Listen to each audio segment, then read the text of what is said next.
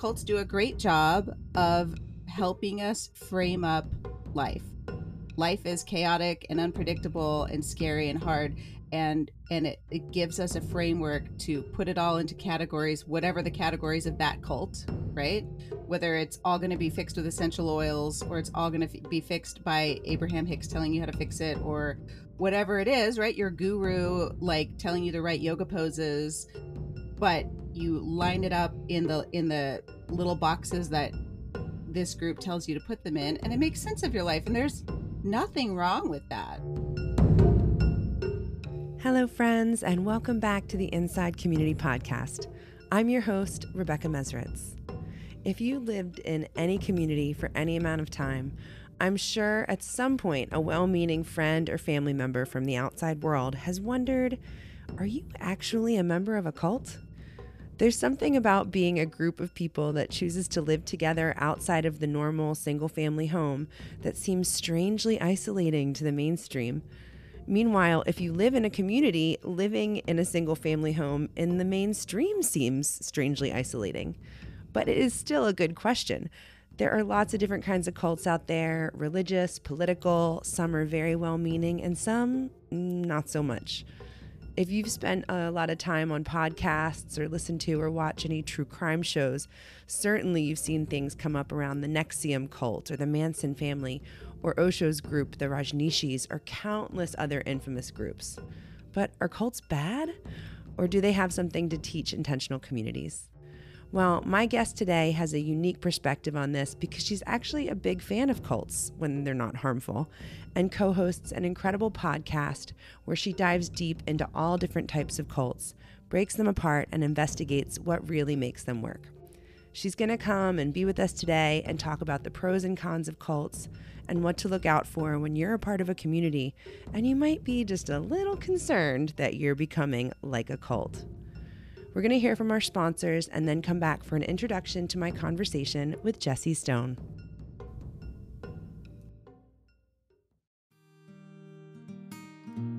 Coho US is the hub of the co housing movement, convening individuals and organizations with a shared vision for intentional community living. Expert led courses and forums on the Co Housing Institute provide the skills and expertise to build and sustain your community, available both live and on demand. Join Coho US for the Commons, a monthly gathering space for the co housing curious, the 10th of every month at 10 a.m. Mountain. Learn more at www.cohousing.org. For more than 50 years, communitarians, community seekers, and cooperative culture activists have been sharing their stories and helpful community resources in Communities magazine. Over the course of the magazine's history, Communities has published essays and articles from community all stars, future thinkers, and wisdom keepers on virtually every topic related to forming, maintaining, living in, and even leaving community. You can gain access to all back issues in digital form, plus receive current print or digital issues by subscribing now at gen-us.net slash subscribe. A complete article index, community index, and issue theme list are all available online to help you find the inspiration you're looking for.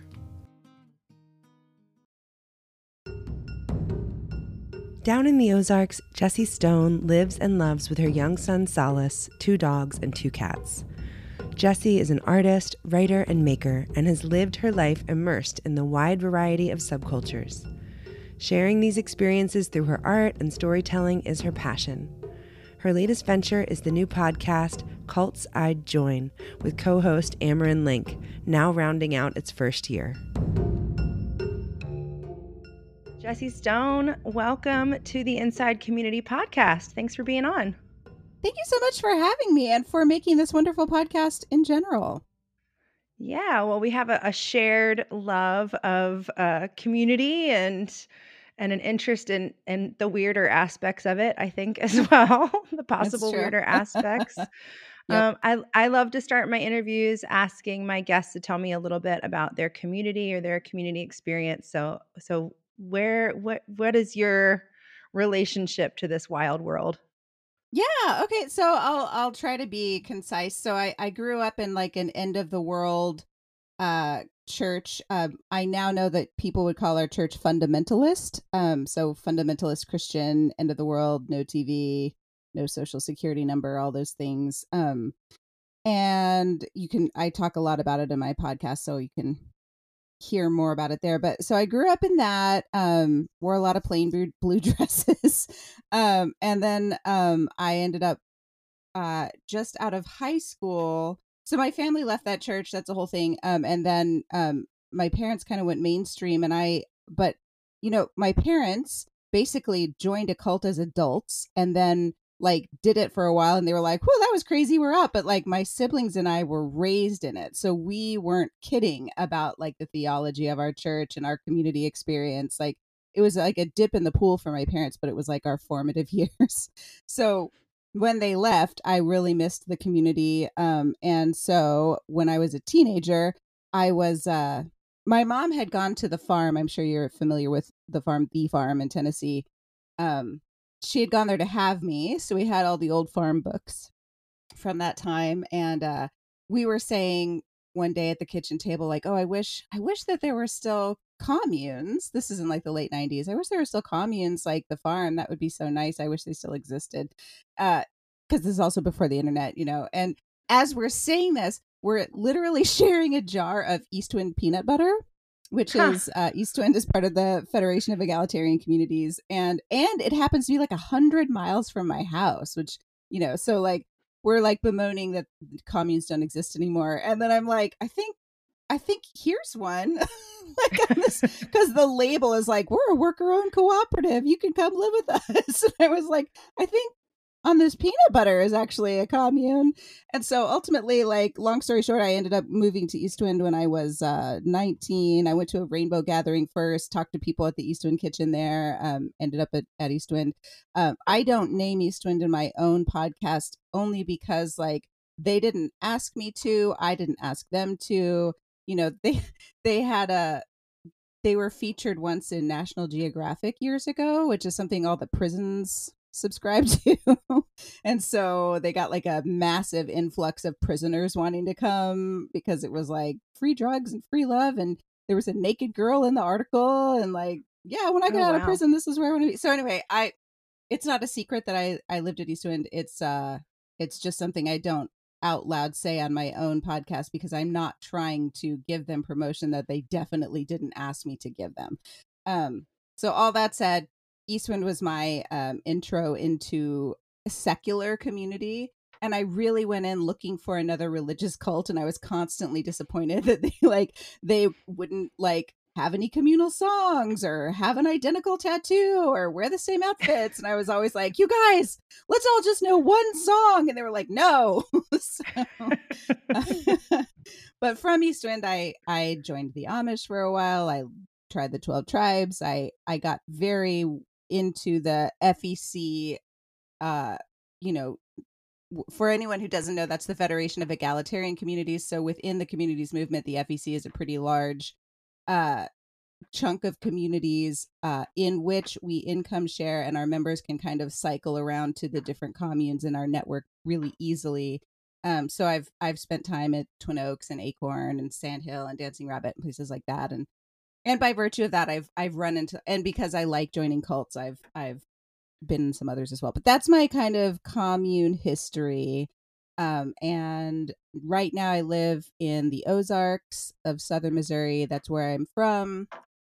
Um, and now i have a kid with some dude here so i'm kind of stuck here. But i live in a little hundred year old cottage and have a, the best boy in the world and I run a farmer's market and have a podcast. So I'm pretty happy. So that was maybe longer than you needed, but there you go.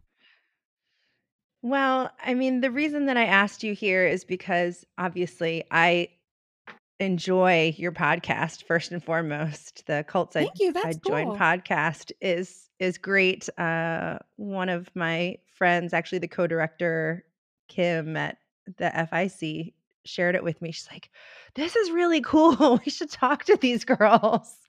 And um partially because I know a lot of the communities slash cults that you're talking about. Yeah, and there's so some fun. that yeah, it's so fun. And then just to hear sort of like the inner workings and the details about them has been really interesting for me. And also as a communitarian to see the places where cults are like communities. They're just sort of, you know, extra. They're extra in, in different it. ways. Yeah. Sometimes sometimes some really unfortunate ways, sometimes some really amazing, cool ways. So, I, you know, I'd really That's love how they get to you. get yeah, I'd love to to get into, you know, maybe even what communities could learn from from cults, but let's come back to that. And first of all, start sure. with what makes a cult a cult? So I wrote down your questions and I wrote down my answers. And this one um, is obviously kind of the crux of my whole show, right? Because who am I to say what a cult is? Who are any of us, right? Um, and so I looked up the actual definition first, and I thought this was really interesting because the definition in like the Oxford Dictionary is a small religious group. That's the first thing it says. It's a small religious group, which I thought was really telling, right? Because if it were a big religious group, we wouldn't call it a cult we'd call it like the Baptist church up the street, right? So I think often people get labeled a cult simply by virtue of being small. Then it says not a part of the larger mainstream. Again, if it like it, there's so much room for interpretation, but it's small, it's religious, it's not a part of the larger mainstream, and its beliefs are considered by others to be extreme and or dangerous. So that's the definition but here's why i thought that was really interesting because uh, what's a cult? Well we all have a different definition of what that is right? And a, I, I think a cult is only a cult when other people call it that generally speaking. Um, hmm. by which i mean like we did a whole episode on on the podcast about uh the garden in Tennessee, which is like the most stereotypical little starting out hippie commune. You could go to any any little starting out hippie commune on any wheel of time and it would pretty much be exactly what the garden is, right? Like they're just mm. figuring out what their rules are, what they're not, who's going to live there, what their thing is. And it's great and it's a nice little commune, but it's called the TikTok cult and it got its own episode on Vice because they they got some fame on TikTok everybody exploded and said they were a cult simply by virtue of them being small and outside the mainstream. They're not even religious, right? And then everyone said they were a cult and they like got the law called on them. They got their kids checked out by CPS. Like they got all this trouble for quote being a cult. So like they're not even religious in any way. They're fully secular, small community, but they're small. They're outside the mainstream. Their beliefs are quote extreme in that they want to live together and share, right? And so they were labeled a cult. So I just think I think a cult is what whatever people label as a cult. Hmm. But you know, really briefly, they're they're generally harmful and have a leader. Those are what you want to stay away from. Yeah. Yeah. Yeah. I, I the other thing that I'm wondering, I I for the listeners, I sent Jesse the other day this link to this woman on TikTok. Uh, she's at Julie the Systems Gal, and she's got a whole thing right now looking at this what she calls a baby cult um, this organization phase two i think is what it's called phase two yeah yeah yeah, um, which is like this kind of um, idea of you know you create your own reality we're living in a simulation uh, a, you know kind of sure. combining abundance mindset and a lot of these sort of like new age sort of mm-hmm. hippie and i don't say that new age and hippie as a disparaging thing i just say that as that's where i associate these kind of um, you know you can manifest your own reality and don't be a slave to the system kind of thing anyway this woman julie has been creating a bunch of content about this baby cult and part of what i thought was interesting about how she was looking at it was this this element of separating people like it's not just outside of the mainstream, but it almost necessarily separates. Like, in order to be a member, yes. you have to pull away from the mainstream and pull people uh, from families, communities, religion. Percent. Yes. Because that, you're right. That's the whole point, like, is to say, I am separate from you, right? Because otherwise, you just, again, you go to the Baptist church up the street, but like, anybody who wants to be fervent in any of their beliefs political spiritual whatever you, if you're going to be fervent in your beliefs you have to step back and go, I am separate from you. You're the world, I'm not the world. Yeah, yeah. Yeah. So what what what are some of the different kinds of cults? I mean, you're talking about religious cults, but I mean, they can't all be religious, or are they? I mean, you've talked about the Manson family, and I feel like the Manson family didn't seem all that religious to me, although I don't really know that much about about them and as We can much stop right now and do. do Manson trivia if you want, because I can answer anything. Um, um, no, absolutely not. And I wrote a little list here of just like off the top of my head, uh, different kinds of cults that are are pretty typical. Certainly, there are religious cults, and I want to say, like you said about the New Age, I'm not using cult as a derogative term either. And in fact, most of the groups I talk about, I don't consider to be cults. I I wouldn't. It's considered such a derogatory term, and it can get people in so much trouble if they get that label slapped on them that I wouldn't seriously call people a cult until they're genuinely talking about like group suicide or poisoning the water. You know, like it would take me up there to for me to derogatorily call you a cult. yeah. But Yeah. in a looser sense, you know, we're talking about this as a generality and I don't mean it as a slam to lots of groups. So there will be lots of groups that I cover who who I mean I don't want to hear somebody cover East Wind uh, under something called Cult Side Join because it's not a cult, but and I- and if I were listening to it I'd be like how dare you you don't live there, you know. So I don't want to do that to other people either. And so um sorry, I will come back into this, but let me just pause to say this. When I started this podcast, I didn't go and listen to any other podcasts about cults because I didn't want to unintentionally be vamping anybody else's style or thing.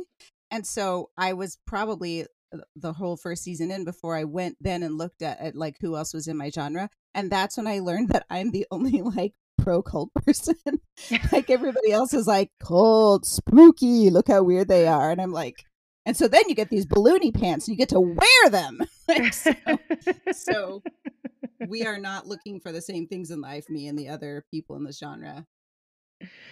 So all Yeah. that to say, coming back to the different kinds of of what people would call cults, right? So there's the religious, obviously. There's the political, right? Certainly, like you could call QAnon a political cult. You could, but you can always you can go all the way out and say the army is a cult, right? They all dress the same. They have an extremely strict hierarchy.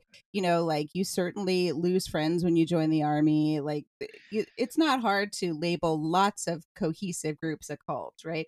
So, but there are political cults. Um, there are certainly racist cults, right? There's Christian identity. There's the Aryan Nation.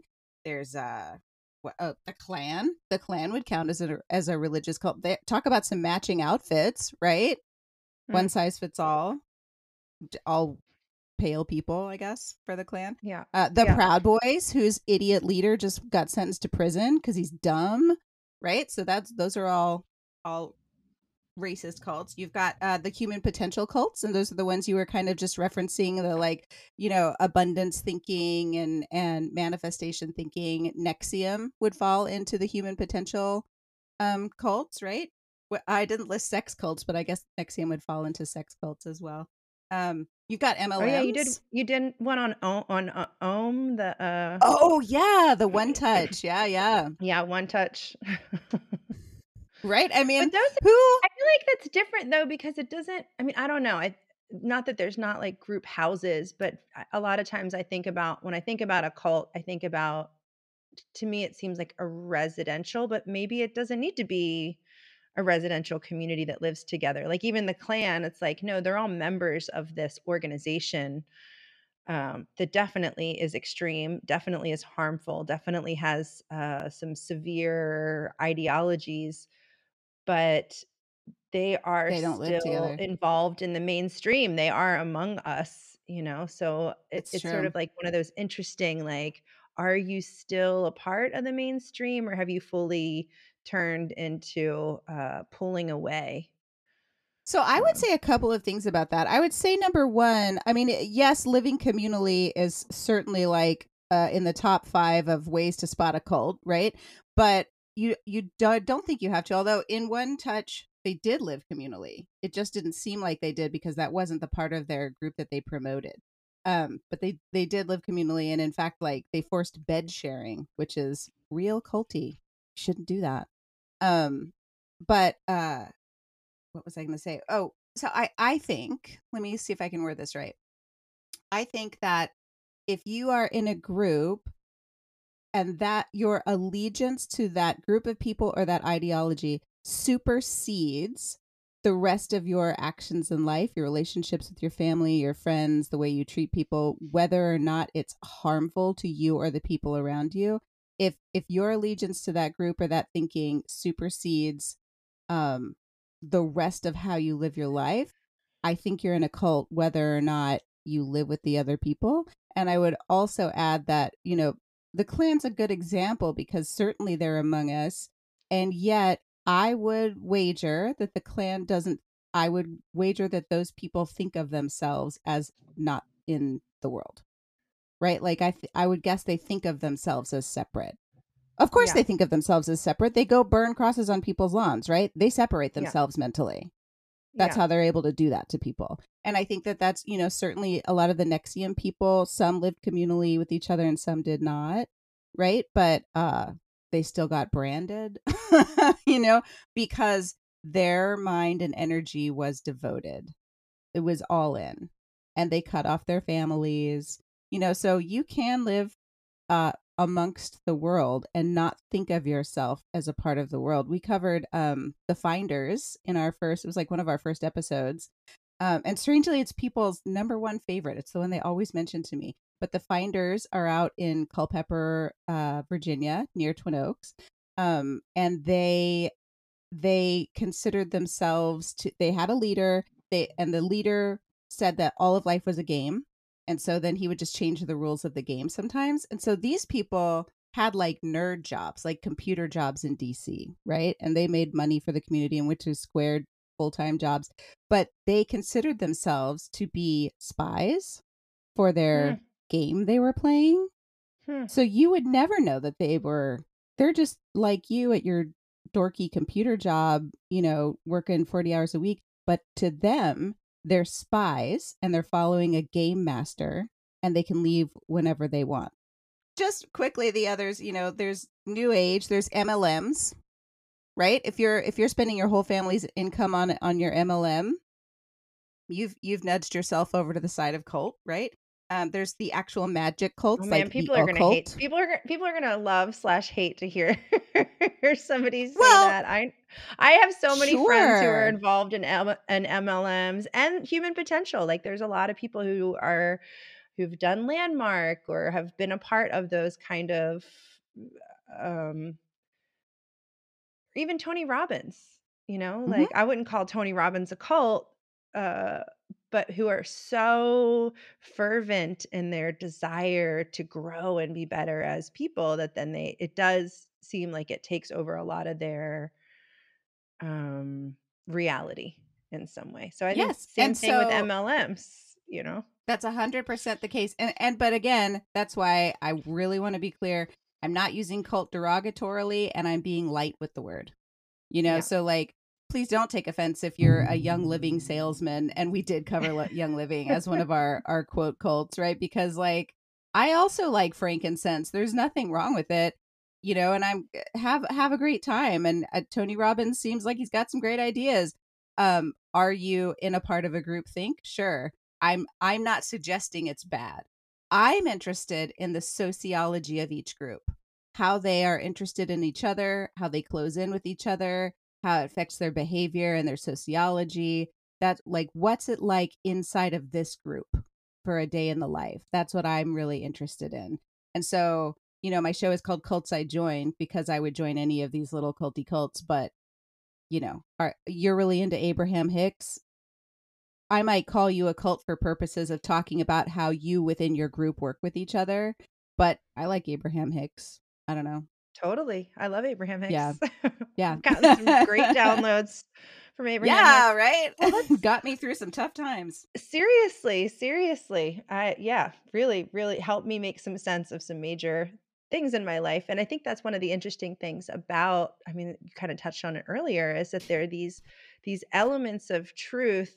I mean, I think it's for any well, I'll, I'll rewind to say a lot of what's come out in the media, especially over the last, you know 10 years or so since since our Trump was in office really was how more extreme ideologies seed themselves in our being and then and then grow and and frequently they have these kernels of truth that feel very real and very irrefutable and then i think in the worst of those circumstances they get sort of extrapolated and then well this means this and this means this and this means this and then all of a sudden you're kind of like wait the center is now 100 yards yeah. that way. How did that happen? Like right now and i'm so- believing all these amazing things that maybe i wouldn't have necessarily believed when i first started on this journey so. Because now i have this secret information.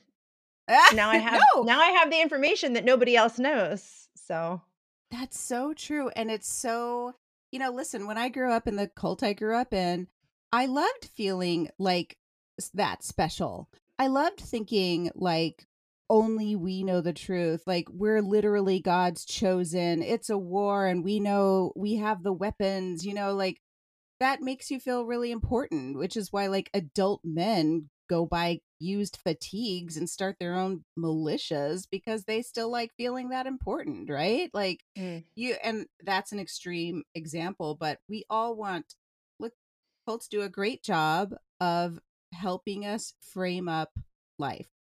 Life is chaotic and unpredictable and scary and hard and and it, it gives us a framework to put it all into categories whatever the categories of that cult right whether it's all going to be fixed with essential oils or it's all going to f- be fixed by Abraham Hicks telling you how to fix it or whatever it is, right? Your guru like telling you the right yoga poses, but you line it up in the in the little boxes that this group tells you to put them in and it makes sense of your life and there's nothing wrong with that. That's we need that and I you know as a person who grew up in a Christian ideology um I don't mind to use Christian ideology today to go ahead and plug my life into those Christian boxes. It's it's what I'm it's the knowledge I'm steeped in and I'll just find it useful. I have outgrown the belief that my spiritual upbringing is any more wisdom filled than anybody else's in the world. But I'll just go ahead and use the framework because it's just as useful as the other 50,000 religious frameworks. Um so I think, you know, but what you just said is like you get five steps in and it's really helpful. You're at a great church, you're in a great yoga group, you're in a great MLM, whatever it is that you're a part of. But yeah, then somebody somewhere is always going to take it to the extreme, right? And and if you slide down that path with them, now you've set yourself up to be a member of what people would call a cult, even if there's just two of you. If you're if you're now making bad choices for yourself or others, which lots of people do. Yeah. Yeah. Well, I mean, so let's dig dig down a little bit here because you talked about sort of the sociology and and I wanted to ask you about your your quote unquote favorite cults, but I'd love to have a little bit more of a picture painted, particularly around a cult that is um residential, you know, a, a, one that people live in and uh-huh. like what makes what is that? Like what what is that life? What is that like what would one person expect from your classic typical definitely a cult possibly not possibly not in a nice way like really like what are the things that we're really okay. looking for when we're when we're thinking like oh this is a cult like we should be we should have our our sensors up um because i think for a lot of people who listen to this show you know well i'll say this at at the emerald village my my last community um people would wonder if we were a cult yeah. very regularly. Always. Who, people people who were not connected to the communities movement. Um, mm-hmm. and we had a little joke that we were actually 50% less hippie than people thought we were because we were still sure. all of us were still very much involved in the outside world. It was just this was how we chose to live and raise our children and create safety around us and security around us. But it wasn't because we were pulling away and we had mm-hmm. some shared ideologies, but it wasn't like, it, yeah, we didn't share a religion. Yeah, that's a we secular community. Yeah. Yeah. Yeah. So so when when people are joining a community or wanting to join a community, people who are listening to this podcast or even wanting to start a community, how can they what should they be aware of as they're moving through and what's it a good example of of a of like this is classic cult check?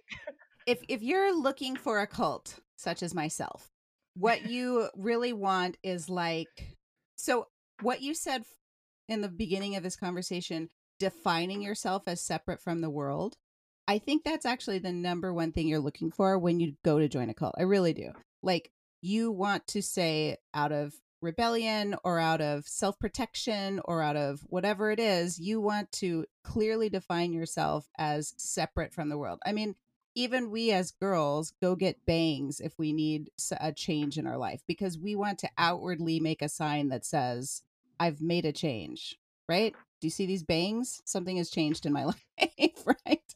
See that I've dyed my hair? Something has changed in my life. And so I think when people are joining a cult, they're looking for that kind of group. They are looking for something that says, you know, uh, what did the Manson family do? They carved X's into their foreheads to say, I'm X'd out of your world, right? So when you're looking to join a group like that, you want something that says, I'm out, right? You want a clean break from the rest of your life. And so when you're looking for that, a cult saying you should cut off your family is usually like something you're pretty down for, right? Like because you're if you're joining a culty group, you want a dramatic change. You want it to be all consuming. And maybe that's another good definition for cult. It's all consuming. Like you just said, in your secular community, you have lots of ties to the outside world. You have jobs out there, you have people out there. It's it's not weird to have your mom over, you know, but a cult is all consuming there is not an outside world. There's just the people inside. You don't talk to your outside people very much. You don't keep close relationships. You don't have an outside money source. You probably don't have a private vehicle or private possessions. Um, you know, so and so when you're looking for that kind of group, you want you want the clothes to say I'm I'm separate right? You want the we all wear black, we all wear smocks, we all cover our heads, we all braid our hair, we all shave our heads, whatever it is, we all do it. So we're all visibly one thing and not all the rest of you. We look like we look, right? Um I liked when I lived with the Amish and I would go into town and everybody could see exactly where I lived just by looking at my clothes. I liked that that preceded me.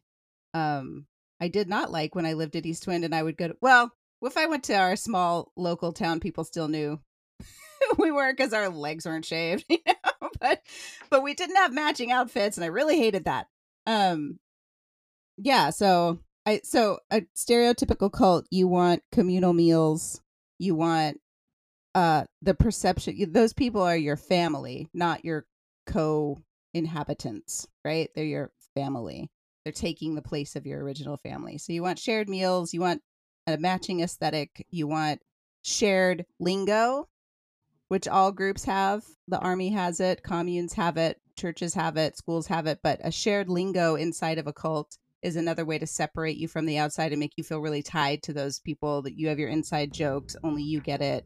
You have a language that nobody else understands. And so those are the things. So a, a day in a cult, well, you've had three communal meals together you've worked with other people, you feel really integrated with the other people, you believe that you're working for a greater purpose and so work doesn't feel like work it feels like you're pulling for a team those are the those are the nice things about being in a cult Hey there, communitarians. I hope you are enjoying this conversation with Jesse Stone.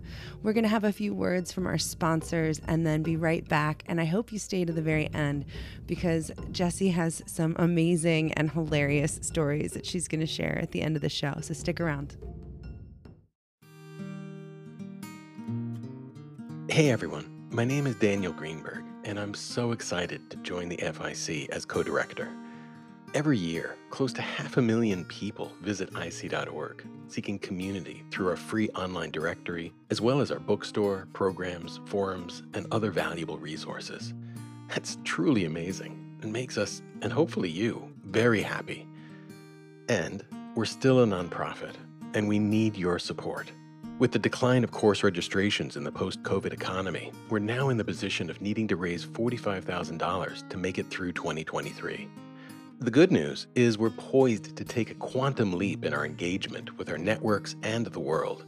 Imagine a North American Communities Council meeting at regional and international gatherings. Imagine expanded networks and groups, and more resources, courses, and events to bring a greater sense of community and belonging to millions. It's all possible, but to get from here to there, we need your financial help today to support our small yet dedicated team that works tirelessly behind the scenes to make it all happen. The threat of closing our virtual doors after 36 years is real. Please go to ic.org/donate today and give what you can to ensure our online directory will remain free and updated, and so we can continue offering unique and helpful resources to everyone who envisions a more just, resilient, and cooperative world. That's ic.org/donate in case you missed it. Please contribute today. Thank you. Caddis is not your everyday architecture firm. Their interest in regenerative and community supportive design has cultivated an expertise in intentional and co housing communities with a focus on rich and healthy human experiences. Design excellence and pragmatism are at the core of their work, as is an ethic of service to the client and natural or urban environments. Caddis is a leader in sustainable design, zero energy homes, passive house, and delightful neighborhoods. They are experts in grassroots community engagement and apply attention, sophisticated design, and creative solutions to every project. If it's worth building, it's worth building it well. Find Caddis on Facebook and Instagram and at caddispc.com. That's C A D D I S P C.com.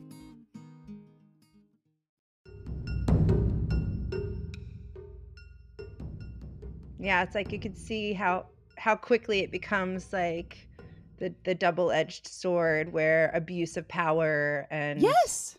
some of those things. It's like, oh yeah, you're working for a greater purpose. You're also free labor. you're also Yeah, you know? Right now, I'm getting ready to cover in Cults I'd Join the Hutterites, which are a communal version of the Amish. So they're Anabaptists, same religion as Amish, but they live communally rather than separately. So the Hutterites, um, it's a worker owned cooperative, same as uh, the FEC. They're all worker owned cooperatives, right? So when you live within a worker owned cooperative, you don't have price, pers- personal private belongings. You don't have your own car. You don't have a fancy bike that nobody else has. You dress from the communal closet, which is called commie clothes in FEC terms. But, you know, in Hutterite communities, very similar. It's a worker owned cooperative. You don't have a private income. You get a small stipend for like whatever your little personal luxuries are chocolate, a movie, little things like that. But 95% of your uh, labor, of 100% of your labor goes to the community and the community's money. And then the community has stronger buying power, like their Walmart. They get everybody health insurance. They have communal cars that they upkeep, communal meals. They give you clothes. They send you to the doctor. This is true in secular FEC communities and the Hutterites. But I say that to say, uh, Hutterites uh, have hit. They've been hit with some lawsuits because people in the middle of their adulthood who were born and raised in the community want to leave. They have no resources to leave with. They've worked their whole lives, but they don't have any savings. This would be the same if you grew up in a secular FEC community. And so the Hutterites are like, okay, well, you're welcome to leave, but good luck to you, you know, and same for FEC. Um, you were saying, you know, you're free labor. I, when you live in the community, you're being paid for your labor. You have every need met. But when you walk out, whether you're in a cult or a secular community, if you're income sharing, are you owed something or are you not? Because you got to go to the doctor, you got you all your needs are met, all of them. It's wonderful. It's a high level of of well-being in life. But when you walk out there's nothing, right? Mm-hmm. So is there labor being exploited? I don't know. I never felt my labor was being exploited in community, but I chose. I didn't grow up in it. Hmm. But all my bills were paid.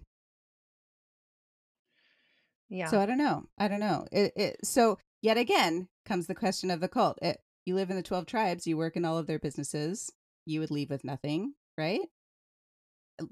most people would agree that 12 tribes is a cult. Um, they're a large network of messianic communities all over the world that also interchange their members and change their names and kind of cut off their families.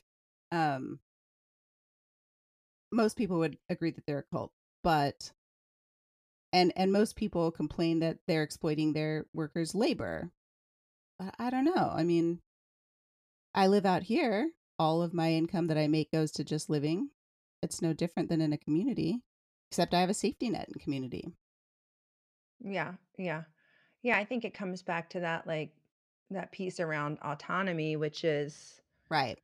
you know, you in in the default world, you have a savings account and you get to decide how you want to spend that money. Yes. You get to decide if you want to go to, on a trip to Paris or you get to decide if you want to move to another part of the world or have a different experience whereas inside of a a cult or even possibly some of these egalitarian communities you don't have the same access to those freedoms those abilities and That's absolutely unless true. unless the community decides that you get to do something you don't get to do that thing and, No, you know that's absolutely outside true. And norm again, you get like your small stipend, you know, so you could save your smalls. But let's say when I lived at East Wind in the late '90s, I I worked 40 hours a week and I got $65 a month.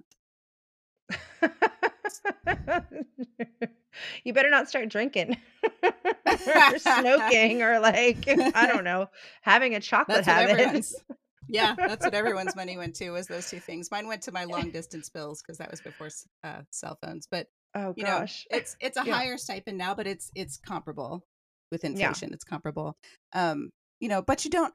If I wanted to see a therapist, I'd see a therapist. If I wanted a Right. professional massage, I'd get a professional massage. If I wanted to jump in a car, I'd jump in a car. You know, technically, I had more access to resources living monastically like that than I do out here trying to make enough money to live myself. Right right You know, so I don't have a savings account now either. You know, because I Yeah. just don't have that kind of money. But you know, and slight praise for the FEC. When you leave the FEC, you can petition the community to give you a, a small leaving fund to help you get started, but it's a popularity contest whether people vote to give you leaving money or not. It's not it's not expected that you would get that. Yeah, and I also wonder about, I mean, i- it's one thing to be raised in that if you were joining um as an adult and you had like a nest egg set aside before going Yes. in. You know, I would think another thing that would make Yes. something in my mind culty would be if you would be expected to give up your nest egg. You know, I think and when you talk about living Yes. monastically like a nun or someone like that, like when they join the church, they give, you know, all that all your resources. I think the same with 12 tribes actually, Oh, I'm not absolutely true. mistaken, Yes. is like you're Zendik Farm. expected yeah, anything that you have goes to that community now. There's not your safety net if it doesn't work out is gone. It's gone. So, No, that's a that's hundred percent true. And I will say again, in praise of the FEC, uh, they simply ask that you suspend your outside resources, right? Yeah. So they don't ask you to give them to you to them ever, but you don't access them. And I like that because the whole point is that we're trying to be egalitarian. And my experience in community was that I was a poor kid, and FEC communities are mostly stocked ponds of rich kids. Um, and so I I did not like, you know, rich kids still have a million invisible resources. If they want to go to Europe, their parents will buy them a ticket to Europe so they can live in a monastic lifestyle and still they have invisible resources. If you're mhm, poor, yeah. your resources are visible. They're your shitty car or they're your, you know, like little stack of money that you have or your good bike, you know. And and then you're expected to live equally even though they have vastly more resources than you they're just not visible um which is to say uh the FEC does not ask you because it's not a cult does not ask you for your resources but they do ask that you freeze them so that people can attempt to live in an equal way. How successful that is with rich kids living there is debatable but they're doing their best for egalitarianism and i i like that. Um but yes if you went to the 12 tribes if you went to zendik farm who again um i would call a matriarchal cult but uh isn't religious or their religious their religion is being a zendik right? Um they take all your resources when you walk in the door my ex boyfriend from Zendik lived there for, I think, more than 10 years, was uh, in their band, made them tens of thousands of dollars. And when he left, they gave him a pocket full of change and kept his dog. they made him Oh, just no. walk off the property. Oh, wow. they kept everything. They keep everything. And that's that's a real red flag. Well, I want to I want to get into the other half of the question about uh, you know like some of the the bad the, uh, the like the more challenging aspects like the red flags I guess with with cults. the nice things about cults are shared meals, um, groups and songs and sayings that that you have in common, which I already said. But um, those are things that feel so good and connected. Uh, generally, cults have really good food, which is you know those are reasons to stay. Those are lovely things. When you know the twelve tribes recruits uh, at like Phish lots and stuff and rainbow gatherings, and they have like a really cool bus and it's full of their good food. And people always say like, "Oh, that's a cult. Don't get on the bus. Don't get on the bus." And I'm like, "The bus is where the tofu sandwiches are. You should definitely get on the bus. They're not kidnapping you." like that's yeah, no, you should get on the bus. They have hibiscus tea in there.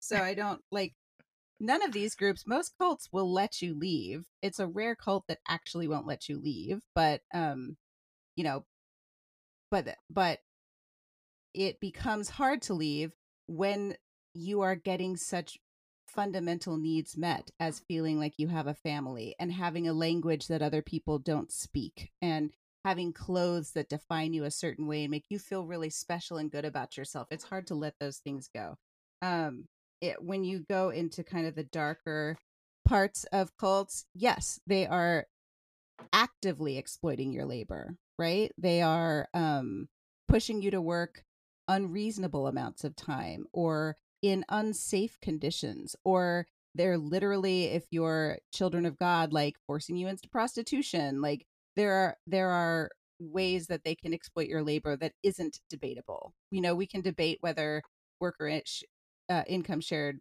you know working communities are exploitative but you can't debate if your cult leader says that you have to be a prostitute to Right. support Yeah. the community and to bring in male members right like that's and the Manson family did that, right? That's how they always had a place to stay, right? That they got kicked out of the Beach Boys house because they kept giving they kept giving the Beach Boy they were staying with gonorrhea. so, so they, Oh, they had to move out of the Beach Boys house. Um I didn't know about that. I still love them, but yeah, they they definitely did that. That's definitely I think it was didn't they live with I think it was Brian Wilson that they lived with. Anyway, Oh, gosh. yeah, they would go dumpster diving in his Rolls Royce, and it was all so fun and so fairy tale and so so just spontaneous. But yeah, gonorrhea, not fun and spontaneous. So Mm-mm. puts puts an end to the fun. Um, if you're, you know, obviously a lot of cults end up having some kind of weird sex thing, right? Like NXIVM is a freaking self help group, and yet if you follow it all the way to the end, you're getting branded and sexually assaulted by your friends and your leader. It's just a self help group. It's an MLM. Right? So like there the dark side comes and I said this later on, you know, like it sounds cliche, but really what you want to do when you're in a group like that is listen to your actual gut because it makes you nauseous when people start pushing your boundaries in unhealthy ways.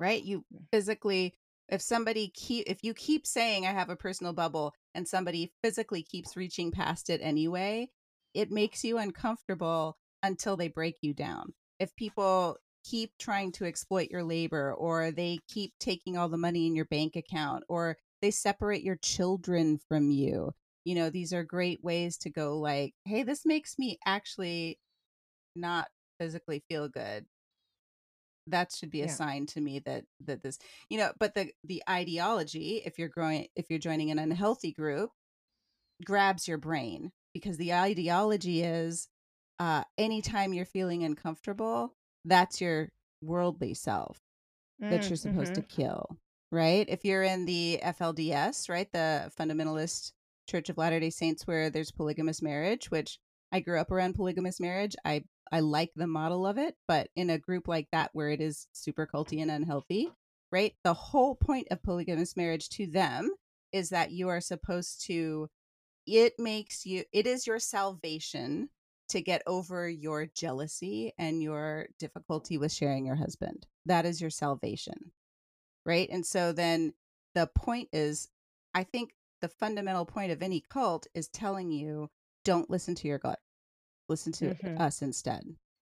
Right? Mm-hmm. If you feel jealous of your partner being with another person, kill that self that part of yourself because that's your worldly self talking and your salvation is in not listening oh you you feel attached to your kids that's your worldly self.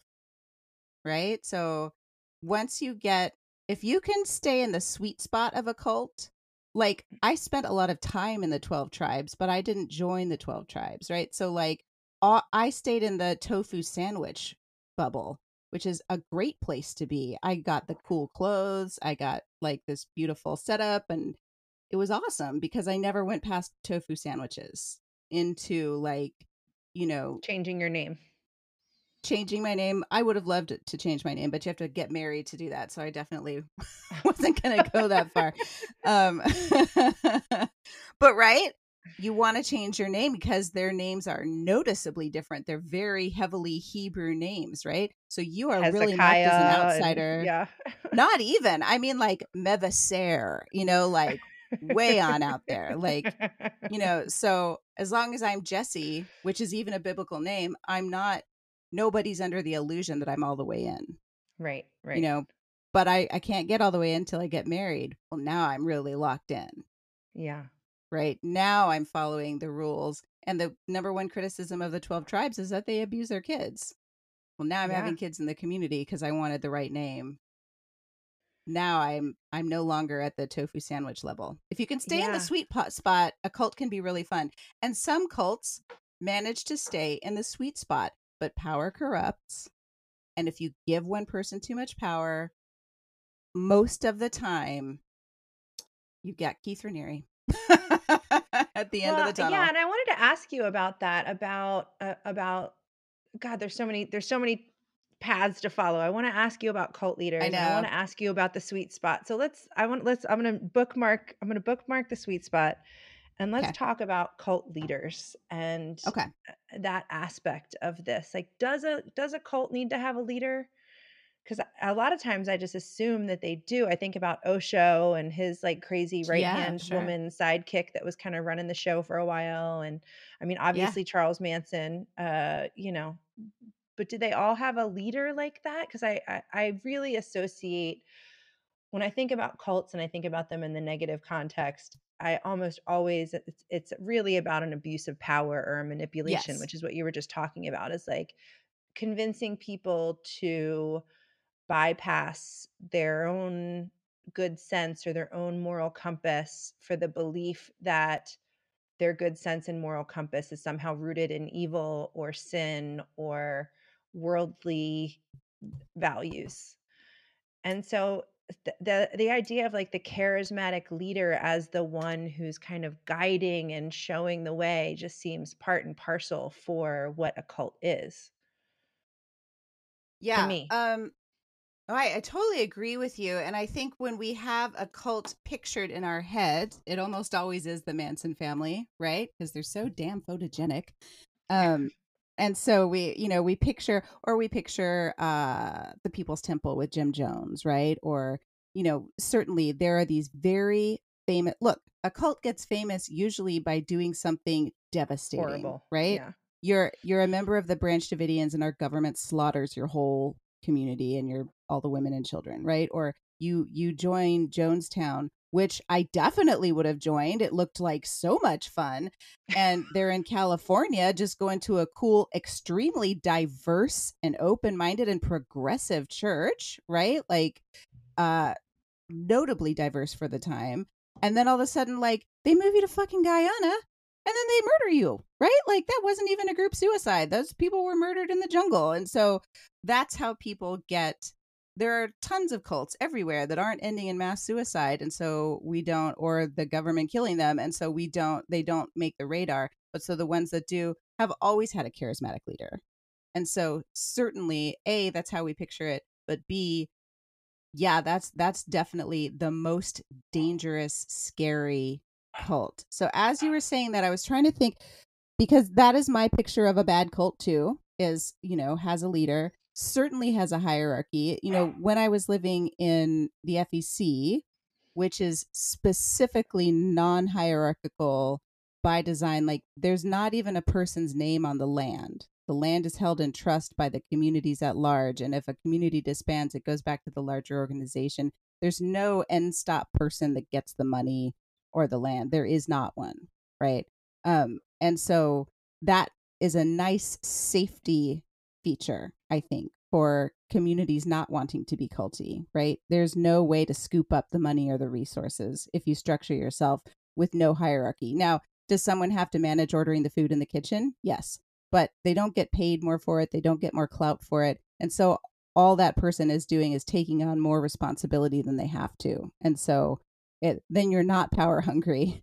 You're just volunteering to do a job that somebody needs to do. Um, so, so I always think of a cult as primarily having, as you said, a hierarchy, because without a hierarchy, I think you escape most of the dangers of sliding down into a bad position so yes, I think most of the time, I think I think it needs a hierarchy and perhaps a single leader to be a notoriously bad cult. But I was trying to think of examples of cults that don't have that, and I did Does think of one. Tribes? It's actually Oh yeah, they have a very strict hierarchy and they don't have a singular leader, but they do have a singular founder who they consider to be the ultimate one guy, right?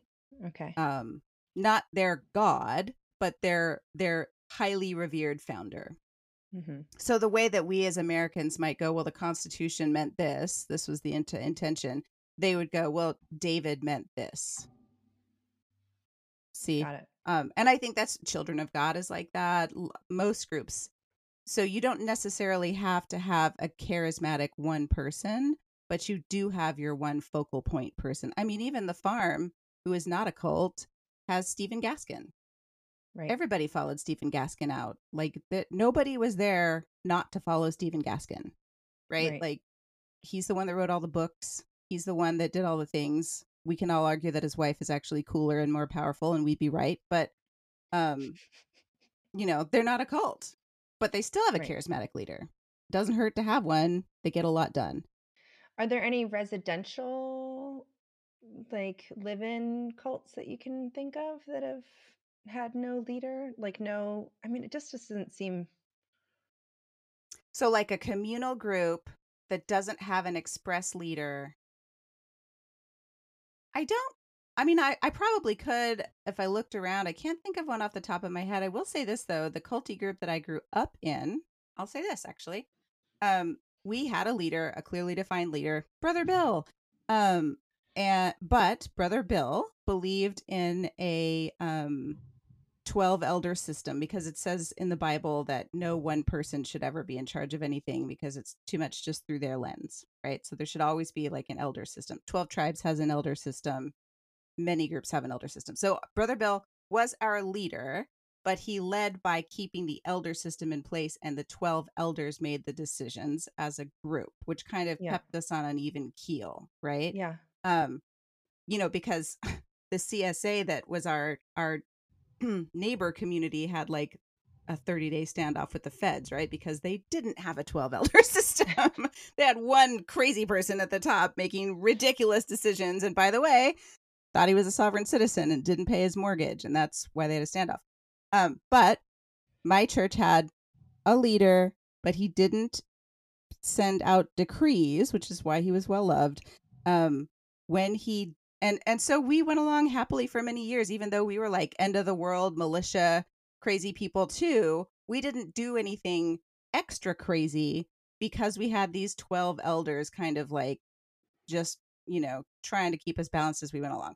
When brother bill died the 12 elders each wanted to be the only leader of the church. There was so much infighting that one person took over the church stood up and read a list of all the families who like didn't want his leadership, wouldn't explicitly obey everything he said, told them they could leave the community. My family was on that list, and now he is leader of that group. So, oh, wow. so we lived communally um, in houses the church changed. owned. And then this and then our leader died and we got a, a power hungry leader leader and it disbanded the the group as we know it. Hmm. Hmm. So you know, so we lived without we kind of had a leader but kind of didn't and it was okay but having a leader really ruined it yeah i just think it's so it's so interesting i hope that people who are listening to this can hear the places where there's like okay these are some of the red flags you know are you is there an extreme hierarchy not that a hierarchy is necessarily an evil thing but is there you know a overly charismatic leader who might be asking you to do things that you're not comfortable with, who's asking you to um, override your good sense and own moral compass? Are you being asked to separate yourself in an extreme way from your outside connections, from your family, from your financial resource? Uh, you know, are you being asked to change your appearance? Like some of these things that could be could be seen as kind of the cool parts, but also could be real indicators if you if you don't want to join a cult maybe you do want to join a cult right. some of those things seem really exciting and appealing to you but if you're not interested in joining a cult and you go somewhere and everybody's wearing the same thing maybe you should take note um, i do want to talk a little bit about the, about those sweet spots because i do feel like i mean you know I, I it's one of the things i really enjoy about how you talked um, in your episode about the 12 tribes because I feel the same way about them. I'm like, they've got great food. They've got, you know, I don't see the problem. they've got like kind of these awesome homespun clothes for anybody that has never interacted with 12 tribes. They're all over the place. They've got um, little restaurants called the Yellow Deli, and it's like it's like dining in a tree house with these like yes! yummy lamb sandwiches and mate. They don't drink coffee; they just drink. They're like yeah, super hot mate. for mate. um, they are, and like homemade bread, like delicious homemade bread, and they're the sweetest. Ugh they're such oh, sweet oh, they're people, lovely. the people that there. so they're wonderful. Yeah. And listen, behind closed doors, they're still sweet. They're just yeah. wonderful. I loved it there so much. And that's, you know, I advocate for people join all the cults you want, just stay at the tofu sandwich level, right? Like if look, this is the same thing I tell people about uh possibly working in the sex work industry, right? Totally opposite like wing of the world. But I did work in a, a club for the gentlemen uh, for a long time. And that can be a great job too, or it can be like a life wrecking, horrible job. And I would always tell people, and I would tell the same thing to people looking to like check out the more culty side of the communities movement. If you trust that you have strong boundaries and a strong sense of self, you should absolutely go stay at the 12 tribes and whatever the Rajneeshis are doing now and like, you know, all of these crazy cool things because there's so there is so much beauty in them. People don't join these groups because they're feeding you low protein gruel and taking over your mind. They join them because there's genuine love, there's great food, there's so much joy. It does feel good to work for yourself and your community as opposed to some corporation that means nothing to you you know it when you work in community you never look at the clock. You're not worried about you know getting off your shift because you're still at your house you're still with your friends eh, it's it's so much more organic to your life right? So if you trust yourself enough to know that you have a strong sense of yourself and your boundaries so that as you can go as far into the Amish or the 12 tribes or whoever you're or Zendik Farm or whatever it is that as you want to go.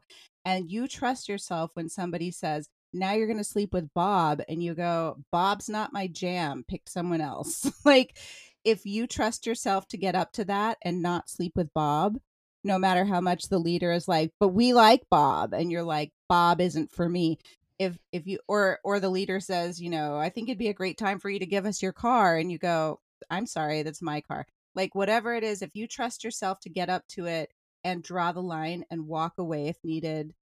You know i've lived in a lot of culty setups where i might or working in the sex industry certainly where my boundary was pushed and i, I just was able to go like oh no thanks i don't want to do that And honestly, 80% of the time they've been like, "Oh, okay." you know, like they very rarely does somebody actually try to force you into anything. So you can actually get pretty far into a cult and still keep your ideals intact and but you have to trust your boundaries. And if you don't think you can trust your boundaries, you shouldn't go near those places because that's how you will lose yourself. That's how you'll shut off your family.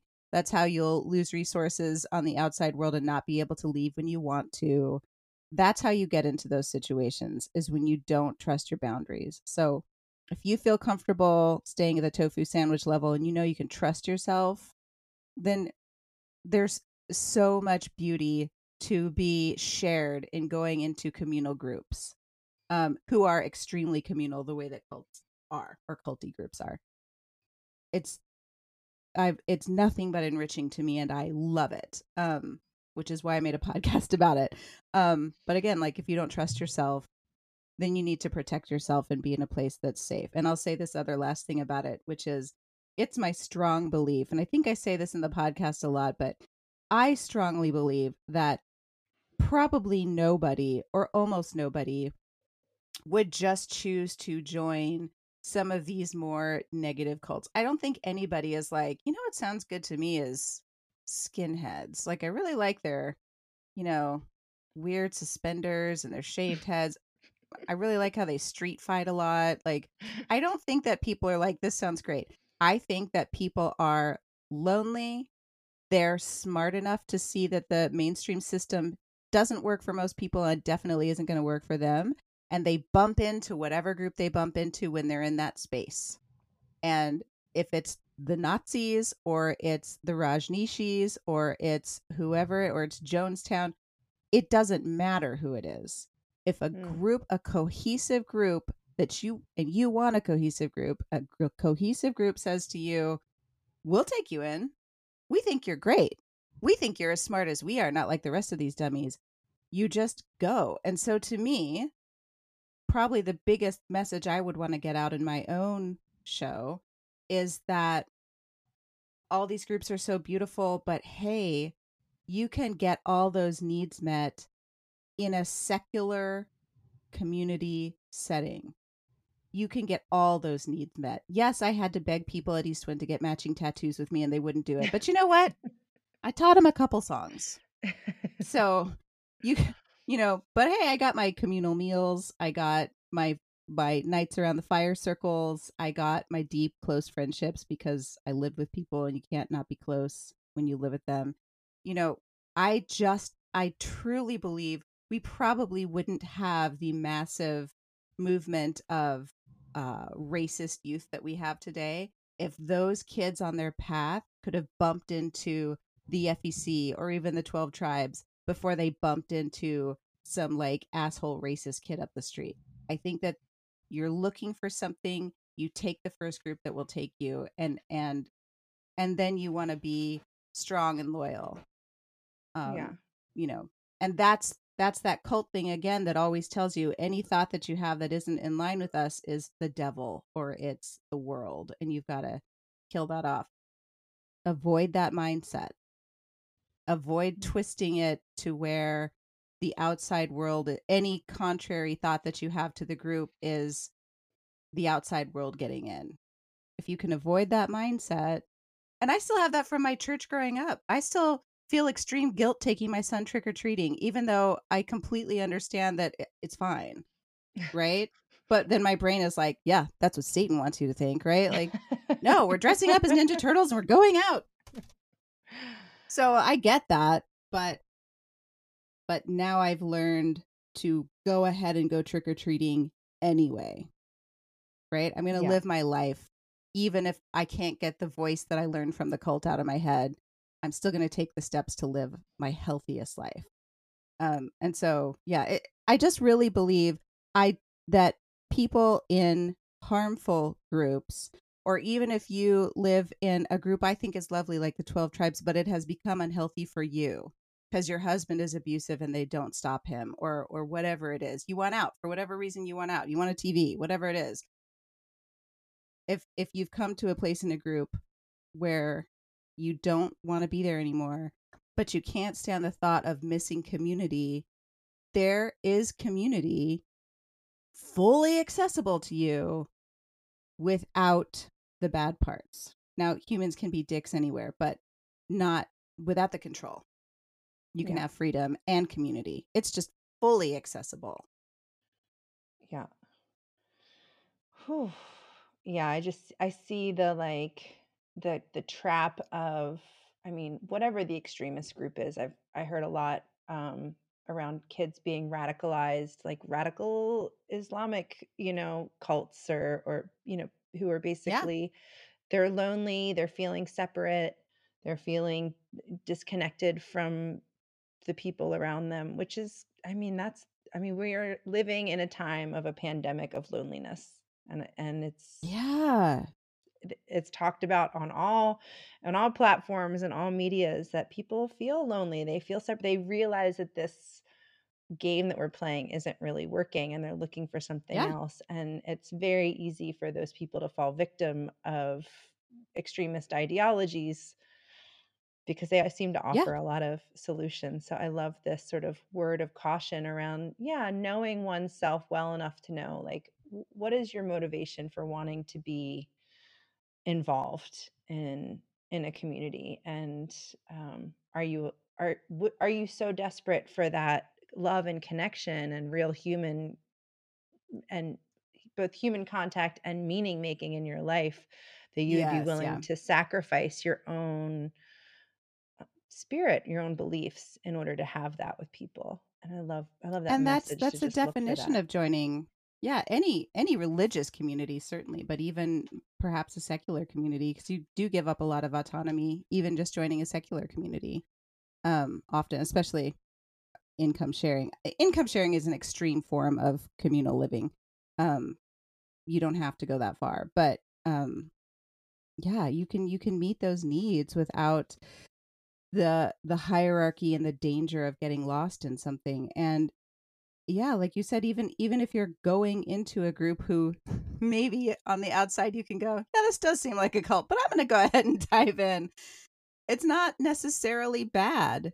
You just should define your boundaries on your way in. I mean and i think that's true even in in any community i think it's i mean mm-hmm. i'm i mm-hmm. happen to be a fairly well boundaried person but i also one of my um, very traditional words of wisdom to people who would who'd be new into our community was like you're going to need to really get some strong boundaries because communities frequently um you know they are places where you could just pour all of your life force and the community will take everything that you have to give and people would mm-hmm. often come in and just like give and give and give either from a sense mm-hmm. of real belief in what the mission was or also yeah. a desire to belong or a desire to fit yes. in or a, a, desire not to disappoint or a desire to do the thing the best that they can or whatever the thing was and it's like you have to be able to say i can work this many hours a week towards mm-hmm. this project and then i have to work on myself i have to be able to rest i have to be able to i, I call it helium hand for anybody like if that watches a video of this later that's sort of like i'll do that. It's like no. It's really funny. No. You have to be able to say no. And if you're not a person that can say no you really need to start cultivating your no before you join any kind of uh you know group or community or cult or organization because a lot of the a lot of places will take everything you have and kind of you know you can become a victim very easily in that in that reality. So true and you know maybe we should talk for a second about green flags right? Because i know like like the first when i went when i moved to eastwind as a 19 year old i had uh, left my car at home and kind of given away a lot of my stuff because it was my intention never to come back from t- community and when I got there, I said something about that. And one of the older people on the farm said to me, they were like really shocked and they were like, Who told you to give your stuff away? You absolutely should not do that. Like, you, you don't know that you want to stay here. You should not give up your outside resources. You should not throw yourself into something you don't know enough about this place. Like, that's mm. not a good decision making skill for you. Don't do that. Um, and I think that's a really that. good green flag right? Like what you were just saying about telling incoming people strengthen your boundaries. I will tell you this nobody at the 12 tribes ever suggested I strengthen my boundaries. you would never hear that. if that got whispered to me, somebody would hear it and rat that person out. You'd you'd never hear that. That is a red flag. I think a good green flag is people saying to you, "Hey, watch your boundaries. Hey, don't give your car away. You don't know where you're at yet." Like you know, I think I think that's a good green flag that tells you the people there are not intending to take advantage of you. Yeah.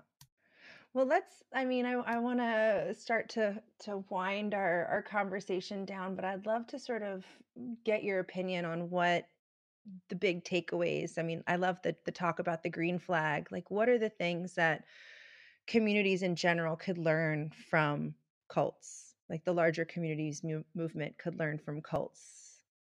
You know, where are the places that's like, this makes this thing awesome. Like, we should do this more, aside from your matching tattoo idea. I stand by that. um, um, you know, here's okay. I do think that the communities movement overall is so hyper focused kind of on not being a cult, right? Because they're always getting accused of that and it's not what they're in it for, that they sort of back farther away from that aesthetic or or look than they need to. Um for example, when I went to visit the 12 tribes, the first time I stayed the night there, uh, the little bed that they had set up for me had a little welcome basket on it and it had like uh oh just a bag of like granola and a little bag of like dried fruits and so, some tea and then like a little note that said like we're so glad you're here you're a valuable person you know like and i lived at east wind at the time and was in charge of membership so i was in charge of greeting the new people and I realized, like, why am I not putting a welcome basket on the bed of every new person that comes in? What a lovely, kind, community flavored gesture, right? So I definitely stole that from the 12 tribes and started doing it. Why wouldn't I do that? But, you know, I, in secular community, they're so focused on process and function and not looking like a cult that they give up a lot of those like things that are very very nice about a culty group, like the matching tattoos, or like or like knowing some songs. You know, at Twin Oaks, people know some songs that are all the same song, and it's very nice. Eastwind is not down for it, but um, you know, I think I think what can they learn from from more culty scenes? It's tough because most communes are actually, to my experience, tell me if you've seen this differently. I find that most communes are almost maxed at their population most of the time. Do you find that to be true? You mean they have as many members as they can take? Yeah. Or yeah, like there aren't many more extra bedrooms or resources. I think that that was definitely the case with my community. Um, but then mm-hmm. I also know other communities that are like, just we just need some more people you know like oh okay yeah where we're i mean we haven't really put it out publicly here and with what we're doing here but we're definitely like we could really use some more people to be come and be a part of this because we're you know you need you more know, bodies but right go so, either way um you know cults recruit cults recruit um generally speaking i mean the amish don't but that's about the only one like they recruit um the communities movement for what I've seen, I'm so glad this podcast exists for exactly that reason. But generally speaking, the communities movement does not recruit. Um, and I don't think that they should like go on a full frontal offensive. But I, when, when I lived in community, I loved it so much. I would keep our pamphlets with me and just hand them to people I thought looked cool if I was out in the world hmm. somewhere, mm. because I just loved it so much. And and exactly what I said earlier, like I feel like so many people are thirsty for it. I would just wanted people to know it was an option and I don't think hardly anyone knows. I see joke memes all the time on social media that are like, "Hey, we should all like buy land and start a commune, haha." And it's like, yeah, or you yeah, could just you, open the communities should. directory and like, but you don't even need to because like a thousand other people have already done that, and you can just right, move right. there. Like, so I would like to see the communities movement, or or if I were saying what they could learn from the, the more culty side of things, I, I think it would be nice for them to dialogue with the mainstream more because the mainstream a doesn't know that they exist and b cannot differentiate them from cults which is how the garden gets the cops called on them. So i would love to see a more mainstream push not necessarily for people to come live there but for people to understand what the possibilities are for them. And it's odd because most people in the communities movement will tell you their biggest activism is showing a living example of being outside of capitalism. Mm-hmm. and yet nobody sees them. Yeah who's not tuned into this i think rather idiosyncratic movement.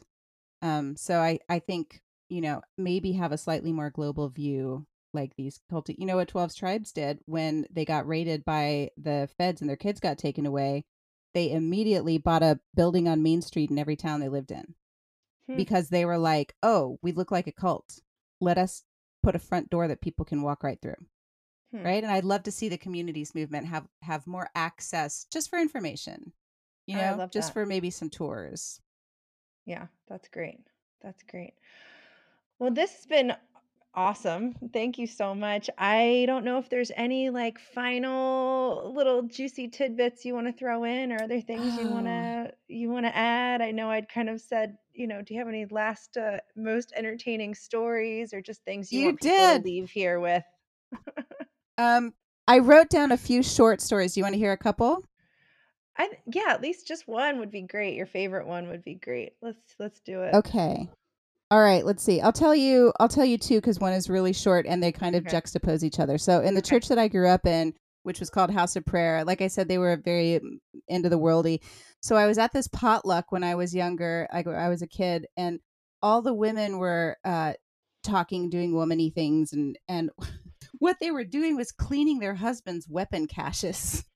Oh, so gosh. they were like in their dresses, like cleaning all the guns and like making sure they're oiled and clean and not mildewy from being stored under the stairs.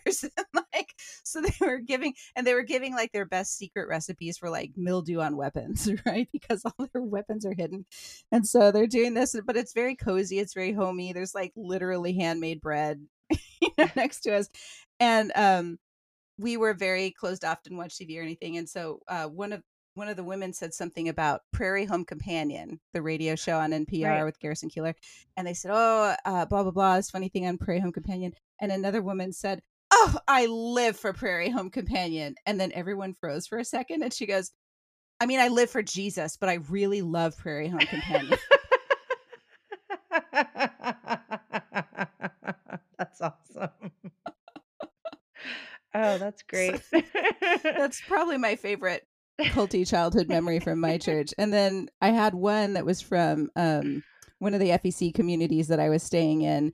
Um, we have visitors come through all the time, and they often don't know how to conform to our social norms right away. And sometimes it really stands out. So, in this community I was staying in, FEC communities always have like a big, what's called a day board which is just everybody tacking up notes of whatever everybody needs to know. Like there's we're there's a canoe trip tomorrow. We're harvesting carrots at 10 in the morning. Like so people know what's going on. They can go plug in wherever they want to.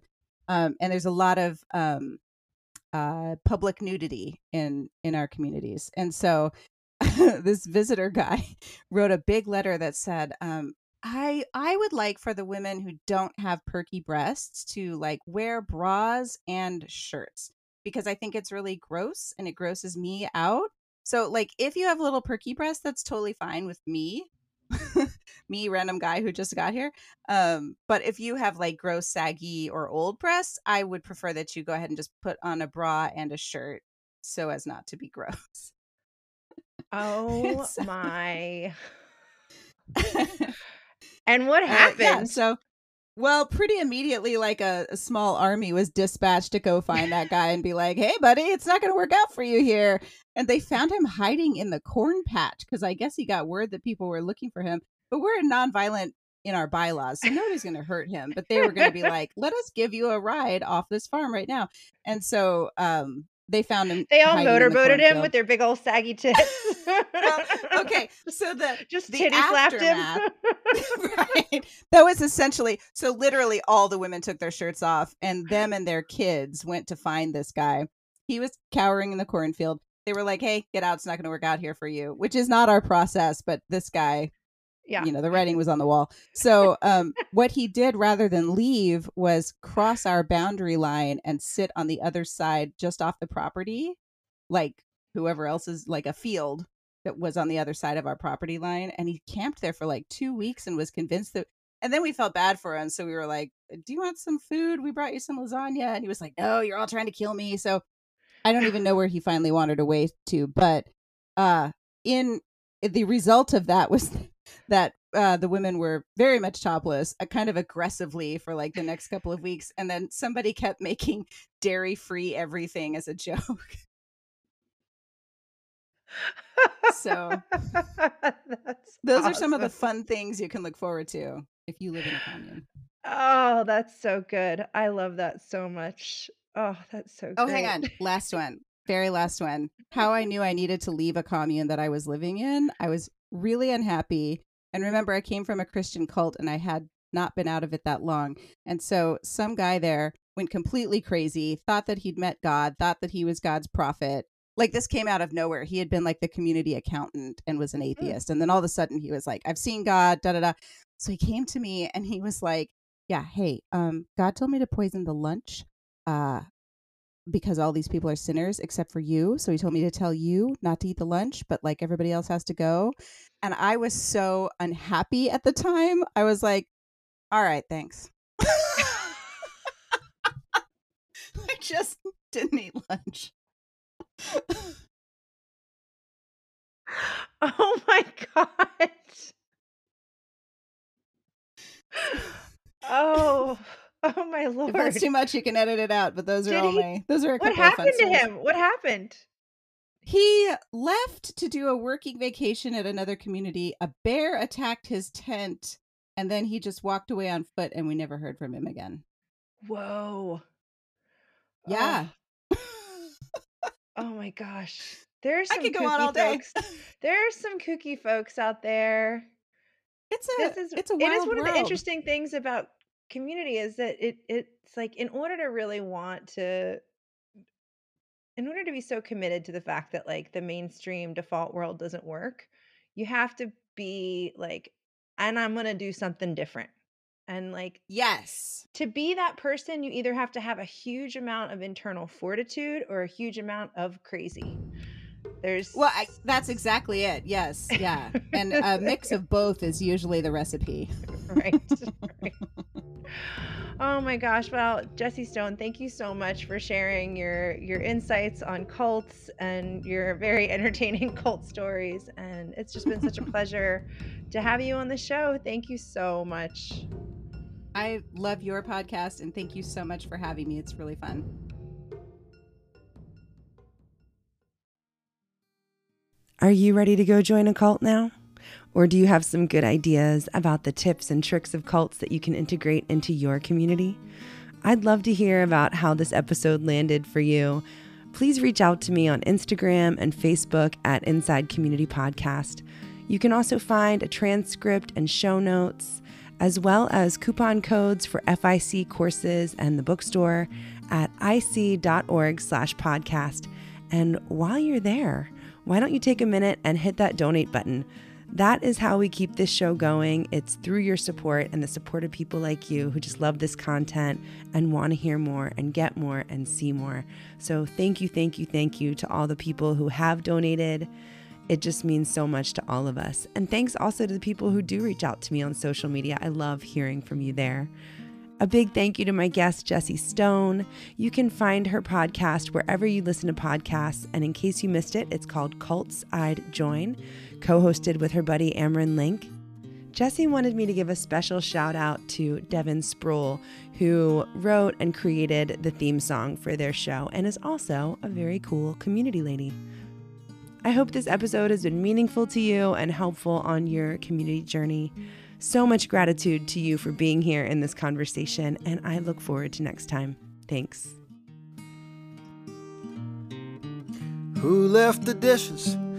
Shared kitchen sink. Who helps out Johnny when he's had too much to drink? How do we find a way for everyone to agree That's inside community. It's a podcast, y'all.